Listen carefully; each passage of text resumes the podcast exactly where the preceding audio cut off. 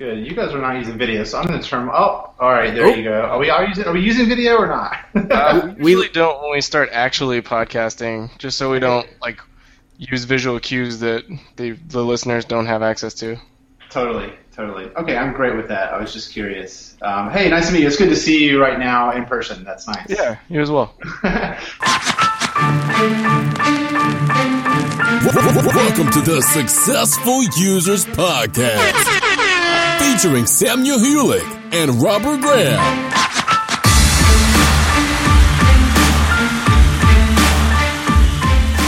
So, Robert, uh, I did the intro last time. Do you want to do the intro this time, or or uh, is that like my new my new thing? You can you can take it on. Uh, you you recruited, uh, so you you can own it. Yeah. All right. Well, in that case, uh, it is my distinct pleasure to welcome on our second guest. That's right. Somebody else decided to come on to Successful Users. His name is Lee LeFever of Common Craft, founder of Common Craft, in fact. Uh, you a uh, king of explanations, I guess you might be able to say. He he uh, he did the series of the blank in plain English, like Twitter in plain English and Dropbox in plain English. I think there was also like a government elections in plain English at one point too. Yeah, that's right. Um, so they were a series of videos. What was that? Maybe eight or nine years ago. Uh, we made our first video starting in 2007. Right. Oh, because Dropbox isn't even that old, so it couldn't have been that long ago. Yeah. So- yeah, So six or seven years ago, I guess would be fair to say. Some, something like that. Yeah. All right, and then so that led you into uh, was that like the the beginnings of Common Craft, or was Common Craft around before the videos? It was actually around since 2003. Uh, I was an online on, online community manager at a company uh, here in Seattle, and uh, started Common Craft to do consulting, like to help companies see like there's this thing that's going to happen, and you got to prepare, kind of a thing. And that was when I first realized that the, the thing that was missing from those discussions was really understanding. Like they just didn't have a way to really understand things like wikis and blogs and RSS and social networking. And uh, that's when I started thinking about, well, there's got to be somebody that can explain this stuff better. Like, and if this is going to be a mainstream thing, then people need a way to understand it. So that's kind of where it started. And you just it, you- you're like, if if no one else is going to step up, it's going to be me. yeah, that's part of it. I've always loved like communication. I've always loved finding unique ways to communicate ideas, and um, and it kind of just fit into that really well. And it started off with blog posts and things. Um, the first couple of videos were actually built on blog posts that I had done years before, uh, but it, it took YouTube taking off to really think about video. We couldn't have done anything like that before YouTube took off, or we could have, but nobody would have seen it. Um, um, but once YouTube got popular, uh, we started. Sachi, my wife, and I started thinking about like how could we ride that wave, and we had the idea of turning those old blog posts into videos.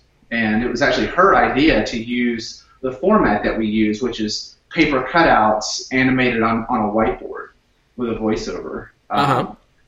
and so we made RSS in plain English just sort of on a whim. We never planned it, never thought there would be a business. It was just something fun to do. And it was sort of a, a viral hit at the time. And, and things just kind of took off from there. And then within a few months, we were hired by Google to make a video about Google Docs. And it became our job within you know a very short amount of time. And that's pretty close to what we've done ever since. well, and and you're a husband and, and wife operation. We are, yeah. We're intentionally small. Like we've we've always been just us, and I think we'll be us for a while. We work with contractors on the website and stuff like that, but uh, we like doing things our way, and it's kind of the, the choice we've made is to be sort of fiercely independent and work from home and do our thing. You're like a like a modern day Charles and Ray Eames. You know, we watched that documentary not too long ago. Uh, yeah, I, I, I would aspire to be to be like those guys. They're- awesome. Um, but uh, we have ways to go for that, I guess. Well, you're already drawing comparisons, so you might you must be on the right track. Uh, very cool. And then so you were doing the, the plain English videos um, for a while, which I guess actually maybe we should also mention the topic of this week's show will be explainer videos. So specifically, you know, drawing on that. But then you transitioned. Like, what, what did you do when you kind of switched out of the plain English videos mode?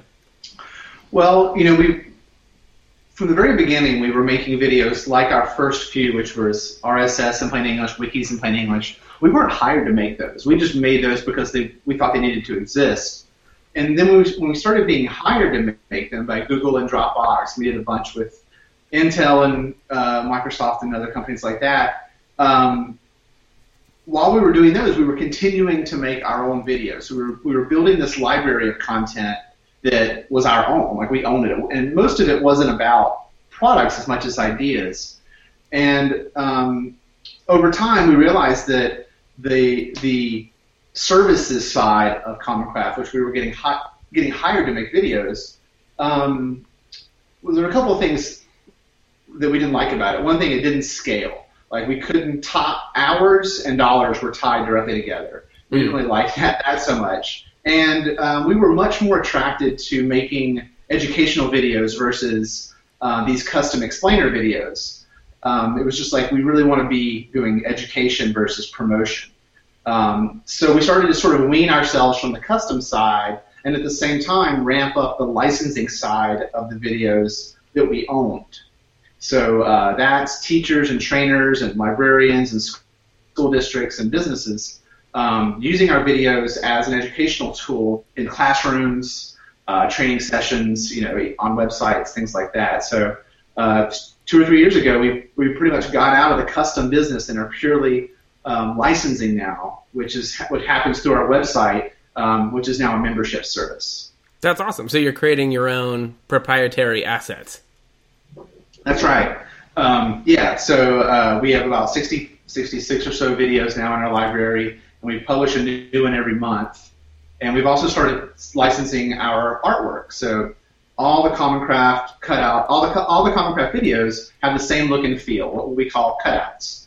And um, now we vectorize them and have really nice versions of them that we license, so people can use them um, as clip art, which is probably not the most fat, uh, flattering way to put that, but um, it's like our own brand, of, brand of clip art. So that's a whole other side of our business. It's kind of new to us too.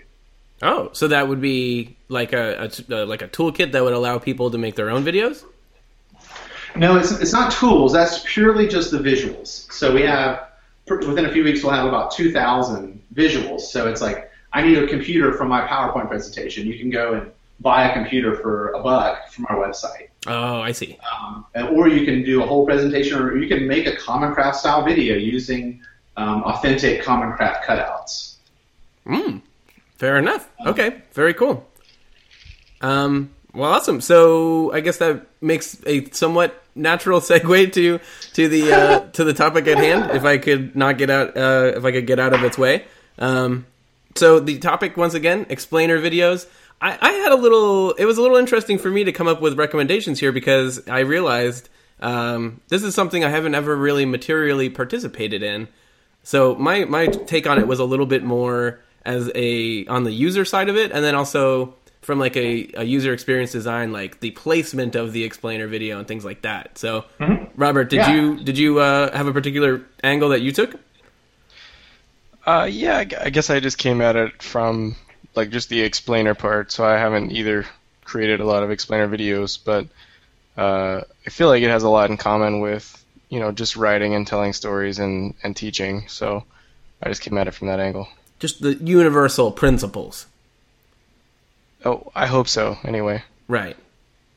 Robert. Yeah, I think that's very. I think that's really true. I think that if you ask me, explainer videos really live in the script. It's the writing that I think is where the value is, and good ones anyway. hmm. Uh, you know, actually, before we move, we, before we move in, my natural, my super smooth segue. I hate to leave that on the table, but um, before we jump into we'll just, it, do you? We'll just edit it out.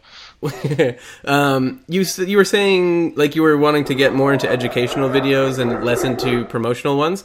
Um, yeah. But it was interesting because I think of the promotional videos that you've made as being super highly educational. it's true. They're they are, are educational at heart. I mean, the, the goal is education, but um, it's really at the it's still about selling something. Right. You know, to me, that's what makes it promotional. It's like there's different ways to promote things, but you're still promoting, whether it's education or beauty or design or whatever else.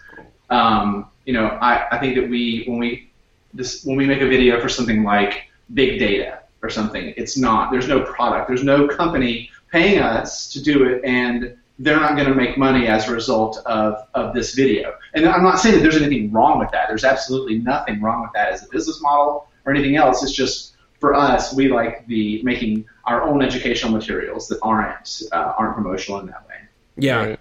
I think it's great that you guys kind of were able to take, you know, a business that that sort of surprised you and turn it into what you wanted and and pursue it the way you wanted. Th- Yeah, I appreciate. Thank you. Um, it's it's t- it's really been much harder than I thought it would be.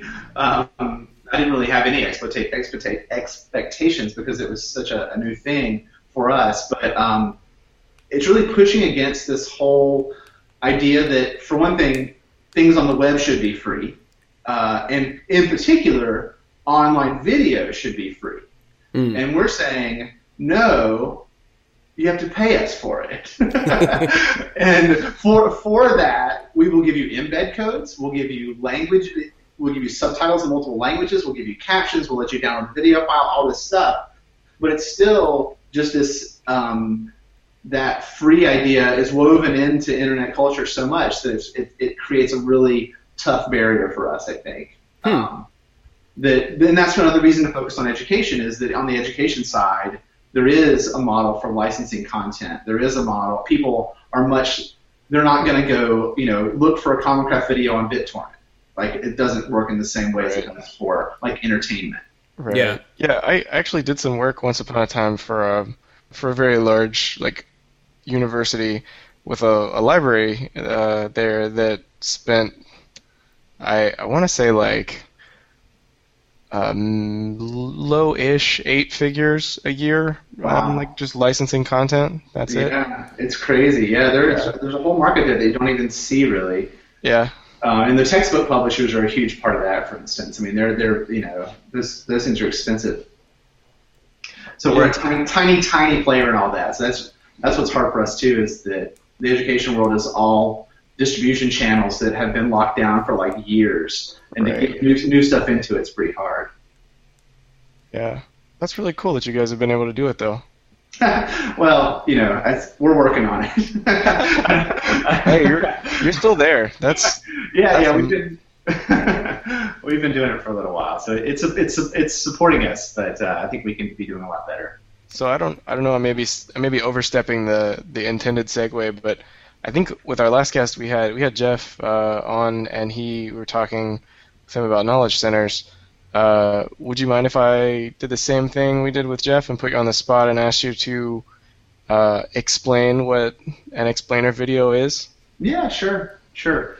Um, I think it's really simple. Um, I, I actually heard you ask Jeff that, and I thought, what if they asked me that? Um, and I was looking back at old blog posts, and I actually have a, bo- a blog post that's called "What is an Explainer Video?" And uh, I, the way I posted in the blog post, and what I'll say now is that um, to think about explainer videos, don't think about videos first. Think about what it means to explain something, and that boils down to uh, to making something more understandable, to make it clear. And um, I think that people do that in all kinds of media, and video is just one. So I think that very simply, an explainer video is a, is a video that makes understanding the priority, and beauty the priority, or you know, um, technical data the priority, or branding the priority, or sales the priority. Like when you make understanding the priority, that's a different kind of thing, and that's what I think is really the sort of core idea of explainer videos. Nice. Unsurprisingly, I thought I thought that was very well explained. Good. If you write a book called The Art of Explanation, then you damn well better be able Right. to explain things sometimes. Yeah. um, cool. Well, anyway, so uh, as you, uh, uh, we're getting very meta here, but uh, as you may have noticed from listening to the other, other episode, Robert demands to go first uh, all the time. So it's actually written into his contract. Do you want to kick us off, Robert? Yeah, sure. But by the way, my my lawyers uh, they want to like strengthen the language around me going first again. um, so, so my tip uh, to lead us off was uh, basically the the first thing I think of when when I think of of explaining anything or uh, even building any sort of content is understanding who the audience is and how they're coming at the the thing I'm trying to, to show or teach or talk about. Um, so are they sophisticated or unsophisticated? Have they heard of it? Do they know why you do this? Do they, you know, how how do they see it? Uh, and so how should I approach them as an audience? And that's that's kind of the tip is just make sure you do your homework and, and understand that as a starting point. Totally, I think that's great. Um, some, something that I might even even um, frame that frame along with that is just uh, the idea of empathy and like empathizing with the audience. And I think that, that that's something that uh, I think is really important in explanation is to being able to forget the way that you think about something and imagine what it's like to hear the ideas for the first time. Mm. Um, right. Something something I say uh, often is that um, you know an example is driving directions that. Uh, people who are really great at driving directions are often really great explainers too because they're really good at empathy. And, and the way to think about that is that the, the best driving directions don't come from people who necessarily know the route the best. It's people who are able to forget the way that they know the route and imagine what it's like to drive it the first time. That's what makes good driving directions. Now, it's, that's what makes good um, good explanations. Um, so that just just wanted to make that point about that. Yeah, no, that's really good. And in another episode, we talked about a cognitive bias that's uh, called the curse of knowledge, which is really similar. Uh, yep. So, like, if I you know tap out a tune for Twinkle Twinkle Little Star, the odds are pretty low that you'll actually guess the right tune, even though everyone knows the tune. Um, yeah. If you but, tap it out with a pen. Right or a finger. Uh, but in my head, I hear it playing in my head as I'm doing it, and I can't believe that you don't get it. Uh, yeah at least that's the typical experience. So, yeah, that makes perfect sense to me. I love that Definitely. analogy. Yeah, the, the curse of knowledge is super super important. That's something that I actually use in my talks all the time. Elizabeth Newton is the person at Stanford that did that study. Um, and yeah, and like she asked people, just just a little bit of context about that. She asked people in the study, "What do you think your rate of success will be when you tap out a song?" And they said 50 percent. They did this, they did the study tapped out 120 songs, and the actual rate of success was um, like 3.2 percent. Whoa!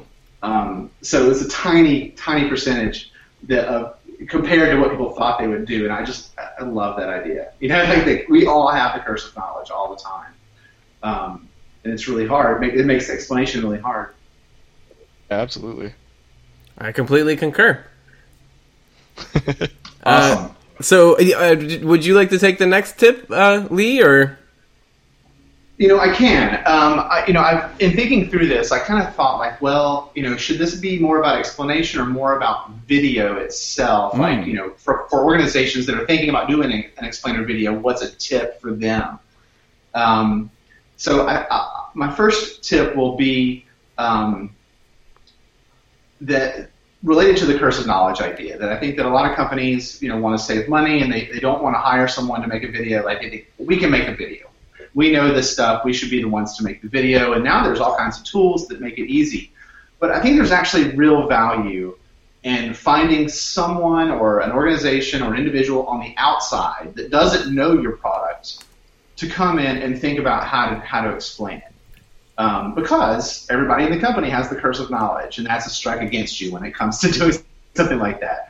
And uh, I think coming in from the outside, if, if uh, a person or organization can maintain that outsider's perspective, they can think more like a user and, and be able to empathize more and, and hopefully write a script and think about the presentation of the video um, without being cursed so much like everybody else. So so my tip is to to get somebody from the outside to help with the video. Excellent tip. Yeah, when you were talking, uh, going for Curse of Knowledge to uh, Redux on that, it, it, also occurred to me that it's kind of a dual thing where not only do you are you intimately familiar with your own product, but you're also inf- intimately familiar with your own space, the like where you know the the the field that your product serves, and so you might not be dealing with people who are like expert black belt level, you know, uh, uh, high level kind of use people in whatever your, your space is, and so not only Yeah. do you have to kind of um, give yourself amnesia around what your product does, but also just around um, you know talking in in terms that that people understand and not just all inside baseball or whatever.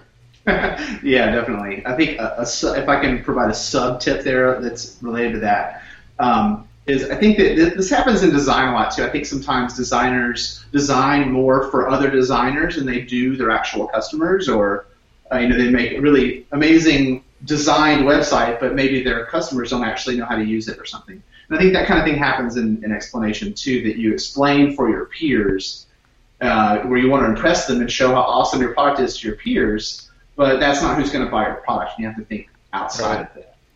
Yeah. Yeah, it's funny. I feel like this is somewhat unrelated, but I feel like I've noticed a trend in journalism uh, where I see a lot more journalism that appears to be written for their like peer journalists, uh, like analysis of, of other people in broadcasting or journalism, and like just pieces that talk about like the rigors of the journalism schedule or something. And I'm always kind of like, this is a really interesting. Like, are there that many people that are not in journalism that are an audience for this? yeah, I know. Yeah, it's true. And yet, and yet, so many newspapers are going under. Yeah. Weird. Well, there is a whole ex- on the other side of that. There is the whole explainer journalism things too. Thing too, like Vox. Um, Vox.com is, is one that Ezra Klein is doing. They uh, they claim to be you know like explaining the news, which I think is a good thing. Yeah, yeah. or Rap Genius. it's true. There's an element of explanation in there. Yep. Um, well, very cool. Well, I'm gonna I'm gonna just bull my bull my way right in, and um, I'm gonna give tip number three. And this is, um, I guess, kind of along the lines of what Robert was doing as far as like kind of a general principle, but I think it especially applies to explainer videos. Is uh, the rule of thumb that I, when in doubt, recommend. Sorry, the rule of thumb is that when in doubt, skew more towards showing me what I will look like using your product as opposed to what I will look at while using your product. So a lot of times I'll see explainer videos that are basically just a series of screen caps um, or you know you're just watching well like to do this in this program is simple. You just click here and then you move over to this button and then you go to this screen. Um, and what you're doing then is is forcing you're giving puzzle pieces to the person watching it and you're making them assemble that puzzle together themselves which is basically how will my life be better with this product in it? And so um, i really like to go the other way and say here's what your here's how your life will look better with this product in it. You could really get away without showing any kind of screenshots. And and uh, I think this tip is is particularly relevant in this case because that's the thing that I really like so much about the the Twitter in plain English or the Dropbox in plain English. Like they're literally I mean it's you you when dealing with the constraints of of cut out pieces of paper you can't show the interface in any kind of detail and you have to show the surrounding context of just what it's like to use it um, so Sure. in, in that sense, you know, zooming out and showing here's how multiple computers will get a file synced to them, or you know, an example that I often use in conversation is like Netflix. Um, back when they came on the scene with the DVDs by mail, where somebody could visualize walking to the mailbox and getting a DVD. It doesn't have anything to do with their interface, but that's really the Yeah. the core value that they're receiving. So um, I always I always recommend when in doubt skew more skew away from l- what will I look at while using your product, skew more towards what will I look like while using your product. Definitely. I think that's really good. I've never heard it put that way, so I, I really uh, like that. How how do how would you look using it? I think it's it's cool. Well, very I, I'm dropping new bombs, I guess. Very very violent analogy. Yeah. Well. um. Fair enough. I guess we'll just move. We'll just use that to to shuttle our way over to tip four. Uh, sounds good. So, so my tip four is basically I don't know. It's really kind of related to what we're talking about already, but I, I think it's enough of enough of a difference. Uh, so I I think you should understand the context of of what you're trying to explain and sort of the the purpose you're looking to achieve. Um, like, are you trying to explain, uh, say in Twitter's case, like why is Twitter interesting or why why do I care? Um, or are you trying to explain something more along the lines of like how how does Twitter work for me? How does Twitter do something for the world? How does Twitter improve the world? Um, so I just I think you need to be uh, especially when you're I guess when I'm writing, I try to be very specific about what my thesis is when I start and then I sort of judge everything. It either goes in or out because it fits the thesis or it doesn't. Yep. No, so, do, love so that. don't just don't just let the the uh, cameras roll and make it up as you go. Yes, that's the anti-tip. Okay. Definitely. I'm glad you brought up context. That's certainly something that's on my list, and I talk about it all the time. Um, there's a saying that I love that um, uh, content is the king, but context is the kingdom, Oh. uh, which I think is kind of cool. Um, I think it really frames it. Uh, and I, I, like, context is something I, I also talk about in uh, in my in my talks um, too. So hugely hugely powerful. So I think that's that's good. And also the idea of why why should I care? That was another one that was on my list. Is like you know it's not it's not how it works. It's like why should I care about it? And the thing that I, I, I think that that does in explainer videos is you know when someone is considering learning about something new. Um, the first thing that I ask, and I think other people do, is like, is this worth the effort? Do I want to spend time doing this? And if you can show someone why that why they should care about it, then it helps them get over that hump where maybe they might be more motivated to learn the details and to be actually interested enough to go further. Well, You were saying like you that's on your um, list when you give talks. Do you do like workshops or con- consultations or? I do. I don't really do consulting like as a sort of you know long term sort of thing, but I do one hour talks, and then I've started to do like one hour talks plus these one hour mini workshops. I did a couple of those last week. Oh, awesome! And do you do you like travel to do that too, or is it online? Or It's tr- I do travel um, to do it. Yeah, oh, it's a very cool. combination of like corporate kind of things. Uh, I also I speak at conferences sometimes, but also do sort of like corporate gigs. You sound like a busy man. uh, it's not the travel comes and goes. I'm not traveling again for a while. Uh, I, I prefer to be home, but a lot, a lot of times the travel is just like one day in and out kind of thing. Yeah, there you go. So, so, w was the, was uh, why should I care? Tip number five, or was that just piggybacking on Oh Robert's no, tip? I was just piggybacking on. Okay. this. Can, can I jump in with a, a sort of a follow-up question? Yes. Uh, I was curious. I, I went and watched a couple of videos, and uh, one that I watched was uh, an explanation of podcasting. Hmm. Um, and I, I imagine I, I don't, I don't have any idea actually if I fit the audience or not. I felt like I wasn't necessarily the idealized audience for the for the opening. Um, but what struck me about the opening was mostly just that like I never would have come from that direction because it sort of starts with like in the beginning there's radio and television and people would gather around and watch it, but it it all happens at a particular time. And I may have I may have made that worse than it actually is, but That's pretty cool. I think I haven't watched it in a while, but.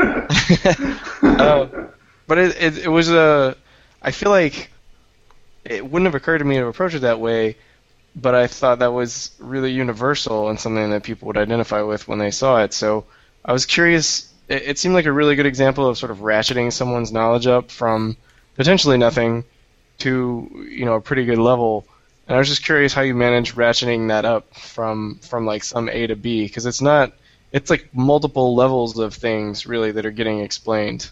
Yeah, yeah. Well, I think that um, you know we there's a couple things going on there that I think we use in a lot of videos, and um, one is the, this idea of sort of making some points really early in the explanation that people will universally understand. Like you, could, it's like a connection to an idea.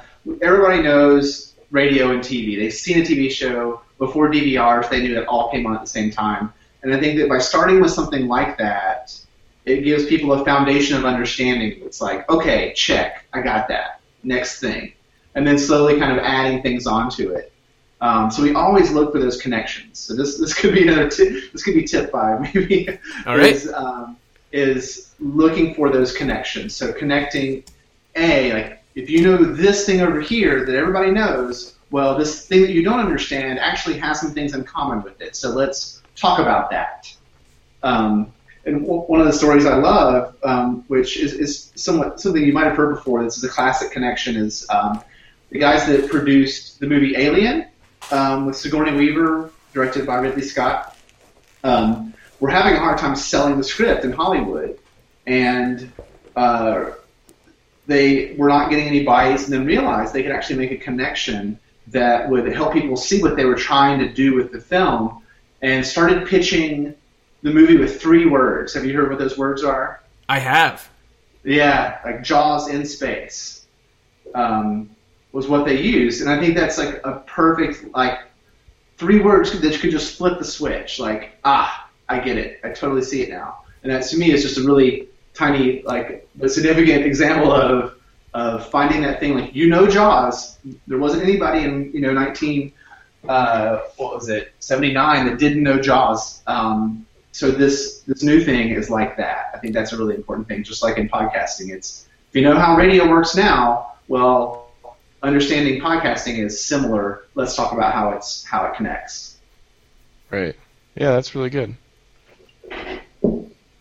I'm a fan. That's it. Cool. Fair enough. Right. So, so was Number- that that was officially tip five. five? Sure. All right. All right, I'm done. Well, to keep things moseying along here, tip number six. This is something that I encounter a lot when I'm doing onboarding reviews, uh, and it happens way, way more frequently than than well, obviously than I think it should, but like even than you might expect. Which is you pour all this effort into creating a really nice explainer video. You're getting the person all warmed up. They totally understand what you do. The video ends, and then like six thumbnails come up for like a ballet or like just completely unrelated things that YouTube is serving up to try to keep you watching other videos, uh, which I think is just like such a crime. So um, my recommendation is to pay really close attention to what happens after the playing is done um, and upgrade to pro if you need to or whatever that might be. But um, to control that post play experience, put in a call to action or a sign up form or even just thanks for watching, but anything but like co- go check out you know this uh, Teenage Mutant Ninja Turtles commercial or whatever. So that's that's my tip number six. Pretty cut and dry. Yeah, totally. T- TMNT hater is all I got out of that. Yeah, Yeah, I think that's really good. I think uh, it's true. It's true. Like, uh, ultimately, you're doing an explainer video because you want people to do something, right? You want to motivate them to take that next step. If you don't put it in the right place and don't make it clear, then you might lose them. Yep, one hundred percent, and it's just a poor reflection of your brand too. Because I mean, I've actually seen some pretty weird stuff pop up as like the the recommendations after the fact that had absolutely nothing to do with the product, um, but was also like certainly not what you would choose to associate yourself with. So there's even Yeah. that as well. Definitely.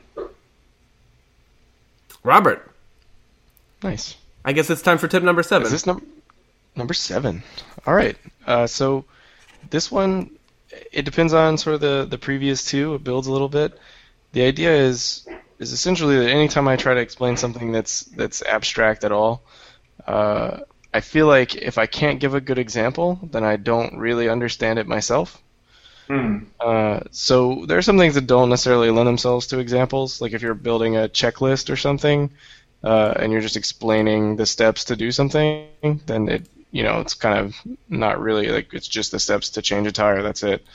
Uh, but uh, a lot of things, especially abstract things, um, benefit tremendously from from an example and making things as concrete as possible.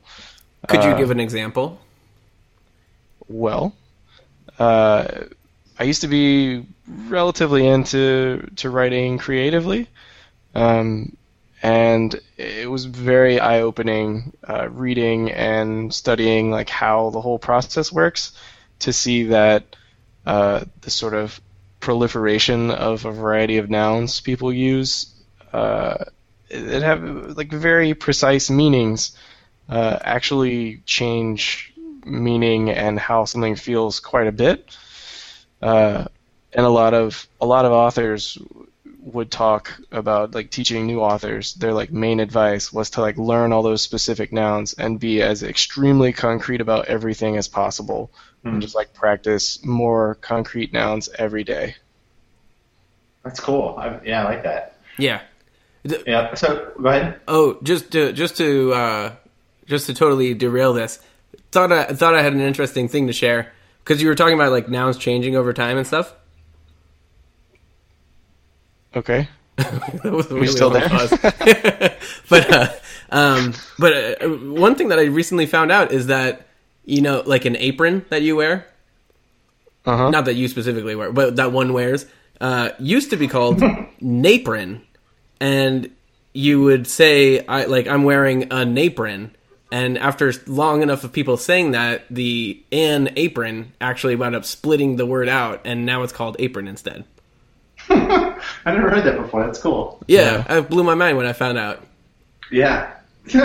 Funny. So, um, one uh, one thing I, I might add on to to the point about using an example is uh, oftentimes it helps to have a person. It's not just an example of like uh, a scenario necessarily, but it, it, kind of lends itself to storytelling, which I think might even connect to with the this the example, the creative writing kind of example is that, that if you're explaining something and it's not working, think about like, okay, so what if I told a short little story about like this person who actually has a problem solved as a result of using this new tool, uh, and that that does the concrete that provides that concreteness. Um, it's kind of a joke, but it's very true. that If you look at a lot of common craft videos, they kind of have this storyline of meet Bob, he's like you. Oh, Bob has a problem, he feels bad, and then oh, Bob found the solution, he feels great. Don't you want to feel like Bob?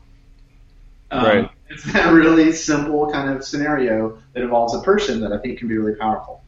Yeah, I totally agree. Uh, I think if you can inject people into the situation, it definitely makes it more more concrete and more relatable. Yep. Do you ever try to do like a like a Goofus and Gallant thing where it's like, ugh, nobody wants to be like Carl? I think we have. I, I, I- I don't think of anything off the top of my head, but oftentimes it's like new way, old way is another thing. It's Oh. like, you know, before RSS, like that's kind of the RSS video is kind of like that. That in the beginning of it is sort of like, you know, you, you you're, every time you go out to a website and ask, is there new information, you're wasting time. Like, that's the old way. The new way is the new stuff comes to you, and that's what RSS does. That's a very succinct way of putting it. Did did you, did you have any um, like back when you're doing the plain English videos? Like, did you have any uh, inspiration that you really directly drew from, or was it pretty much just kind of popped out of your head that way? I think it kind of. I mean, I'm sure there's things that I drew infor- uh, that I drew some inspiration from, but I don't know of any direct thing. Um, you know, there's things like Schoolhouse Rock that I grew that we all kind of grew up with. Mhm. Um, that were really awesome, really great and powerful things, and probably teachers and people in my life that were good at doing things that I, uh, things like this. But there wasn't like, oh, I love the work of this obscure person you've never heard of. Um, it's not like that. Rats. All right. Um, very cool. Robert, did you have anything else to add on that, or No, no, I think we I think we covered number seven. well, we're just whipping right through these? Great. So does that mean it's my turn? I think it's It time for tip number eight. All right. Um, so I would like to talk about language. Um, you know, ultimately, when you approach the idea of writing, of doing an explainer video, I'm a big. I mean, I think anybody who's ever done one knows you need a script. There's got to be something that forms the basis of the video, and I think the script is really where the understanding lives, and it really that's really where things have things are really um, the value is. Um, the visuals matter for sure, and I think that the, the, the, the, writing is really important. And there, there's always a question of like, well, how do we know what's going to, to hit with the audience we want? How do we not be condescending? And, and there's lots of, of questions about that. And when people think about explanation, I think they sometimes think, how am I going to dumb this down? Or how am I going to make this simple so that my mom can understand it or a fifth grader can understand it or whatever? And, and I think that that's actually the wrong way to look at it. That, that explanations don't work that way for the most part. I think mostly they are circumstantial. Like they really matter who you're talking to and what you know. It's like what what we said earlier about the um, thinking about your audience, thinking about who they are. So I think that it's, it's not dumbed down language. It's not necessarily simple language. It's familiar language. Like that's the language that you that really makes the explanation work. And the example I use there is if if the three of us were physics PhDs, I could explain an idea to you in in a language that was very familiar to you that would sound crazy to people outside of our profession. And it works because language that's circumstantial. And I don't have to dumb it down. I just have to think about making it familiar. And um, so that, that's one point about language. Um, so if I can add another second point that I think is kind of neat, uh, you know, Steven Pinker is a science writer that you might be aware of. He's uh, and and he talked one time in an interview about um, how to find the right language in his writing, and he said that his editor gave him some of the best advice he'd ever received as a writer. And she said to treat people as though they're as smart as you, but not as informed. And I think that's kind of like a neat way to look at it. And the way that I frame that is there's a difference between missing intelligence and missing information. And that if you assume that people are missing intelligence, you're probably going to sound condescending and you're going to talk down to them. But if you assume that they're intelligent and just missing information, then that can inform how you go about writing the script and what language that you use. I like that quite a lot. Good. Yeah, that's really good. It's I, I think it's uh, I, I don't know. I guess I think content can be really magical if you do a good job of, of meeting people where they are, uh, and also understanding that not only I think I would tack on like not only do they miss some information you may have, Mhm. uh, but they also miss like the context of the experiences you have with that information and with learning that information. Yep. Yeah, I think it's true. Very well put. Thank you. I guess guess that mean can only mean one thing. Time for tip the final tip number nine. uh, and and it's kind of similar actually to to your tip, um, but this is has more to do with tone and especially presentation style. Um, I don't know if it ever worked well in other media, um, but especially online and especially explainer videos, I find that if you're not speaking in a natural uh, language or if you're not um, taking a tone of like how you would speak to me if I was in the room with you, um, that it's a really big turnoff. That uh, anytime somebody comes in with like, well, when you try to do this, it's very simple, or the blah blah blah blah blah, blah that uh, it's it really immediately makes it feel cheap, which is kind of funny because I think that they're trying to use that tone to make it feel official or formal. Um, But I think that if you look at certainly, you know, the Common Craft videos or uh, Adam Lisagor with the Lonely Sandwich videos that he makes and things along those lines, really the most successful ones are basically you can almost imagine just sitting across the table from them and they're just giving you the rundown. Definitely. I think what like uh, often you hear that called a conversational tone.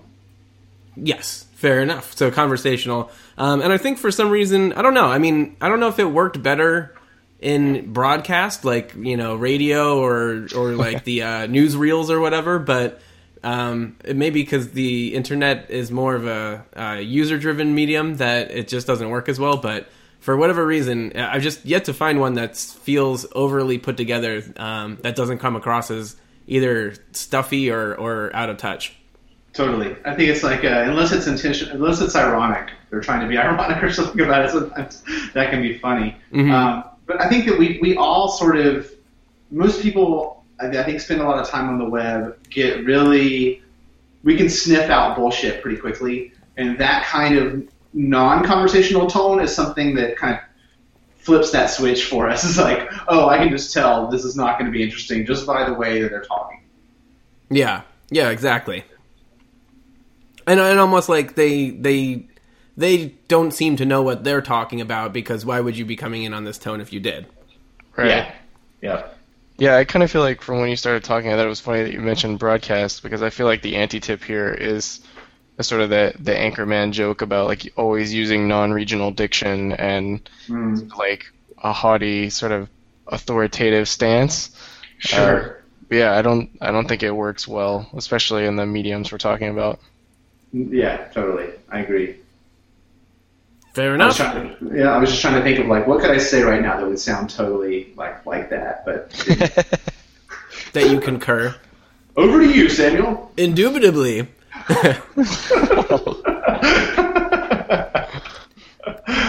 All right. Well, I guess that means uh, means it's time for for the whip around. Uh, has everyone been tracking the recommendations? I have. I have too. Some, I gotta admit, sometimes I don't. Sometimes this gets to be a little bit stressful for me, but today I am sitting easy. I'm glad that you were, had the warning at the beginning. That was very valuable. Yeah. Uh, so yeah, tip number one. Number one, uh, research the audience. All right, and then does it go right to me? Is this how this works? Tip number two. Yeah, yep, we All just right, keep it num- rapid tip fire. number- yeah. Tip number two is to to bring someone from the outside to help with the video. Tip number three: show me what I will look like while using your product, not what I will look at while using your product. Tip number four is understanding the context. Tip number five is looking for a connection between ideas. Tip number six: control the afterplay experience. Uh, don't show weird uh, Teenage Mutant Ninja Turtles thumbnails. Tip number seven uh, is to use examples where possible. Tip number eight is to use familiar language. And tip number nine is to not talk like a stuffed shirt weirdo. Talk like a normal person. Nice. Done. Yeah. Look at that. Sufficiently whipped around. we have we have whipped it around. So, so we're a little long here, but I do I do actually have a, a question that's mostly a point of curiosity. Sure. Uh, so what's like how long I guess is that if you were going to start a, a new explainer video, how long is the typical process and and like what's the what's the uh, percentage breakdown of how much is spent writing versus like video production? Yeah, that's a good question. Every- Everyone's different. The rule of thumb that we, we use is like 40 to 60 hours for a video. Um, sometimes it's far less, sometimes it's a lot more. Uh, it depends on the subject matter. Um, but the writing is, is can be you know over half. Uh, actually, shooting the like once we have all the materials ready, once we have everything set, shooting the video only takes a few hours, like two to four hours probably, Right. sometimes longer. Editing takes you know a day, day and a half, maybe a couple days depending. Um, but all that time before that is script and storyboard, and that's creating the artwork, you know, and then figuring out like, is this understandable? Asking that question over and over. Right. Is this, this going to trip someone up? Is there something in here that's not correct? I mean, accuracy is important too. Do you Um, test the videos like that? Do you do you like focus group them or anything? We don't focus group them, but we do have what we call technical advisors. So we have friends and people we know and subject matter experts who will work, will will send a script to and say, hey, is there anything in here that jumps out at you? Because it's mainly the visuals are usually so abstract that they're not um, there's not as much inaccuracy or potential for inaccuracy in that as there is in the script. So we work at the script level with those people for the most part. Nice. Yeah. Uh, yeah, that's really cool. Um, and I think we were- we were gonna mention again at the end here that uh, when I was when I was poking around uh, before the show, we noticed you had uh, a book called The Art of Explanation. That's right. It came out a couple of years ago. Okay. Uh, what what prompted you to turn it into a book? well, you know, I think we were among the first people to do sort of explainer videos in the sort of YouTube age. We were the first to market them as explainer videos, and we wanted to sort of maintain that sort of leadership position um, because the explainer thing started to sort of, you know, gets a lot of traction in the last few years. So we thought, you know, a book that's and the book's not about videos; it's about communication in general. But we wanted to uh, take the lessons we learned from making videos for years and apply them to sort of everyday communication.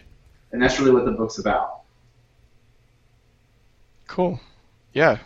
It looks really, I don't know, it, it looks really well broken down to me and very concise. I hope so. Hopefully, it's it's kind of meta, but I I hope it Right. Explaining explains- explanations. Yeah, explaining explanations. Yeah, that's the goal. Would you say that it's like a, a business book by and large, or Yeah, um, yeah. It's not fan fiction. Um, yeah, it, it is. Like it's it's uh, aimed at and mainly business communicators. I would say. Gotcha. Cool. Well, I Yeah. I can tell you based off of what I know, I'm giving it the Samuel Hewlett recommendation. Nice. Can I put that on my website? You can. I don't know what it'll do for you, but you absolutely you're absolutely welcome. awesome. Cool. Well, once again, our guest today, Mr. Lee LeFever, uh, founder of Common Craft, author of The Art of Explanation, all around good sport. Thank you so much for coming on. Oh, it's been great. Thank you. Yeah, we really appreciate it. Thanks. Sure thing. Yeah, my pleasure. And thank you, Rob. Robert. That's uh that's really turning into a riot. But yeah, it's it's always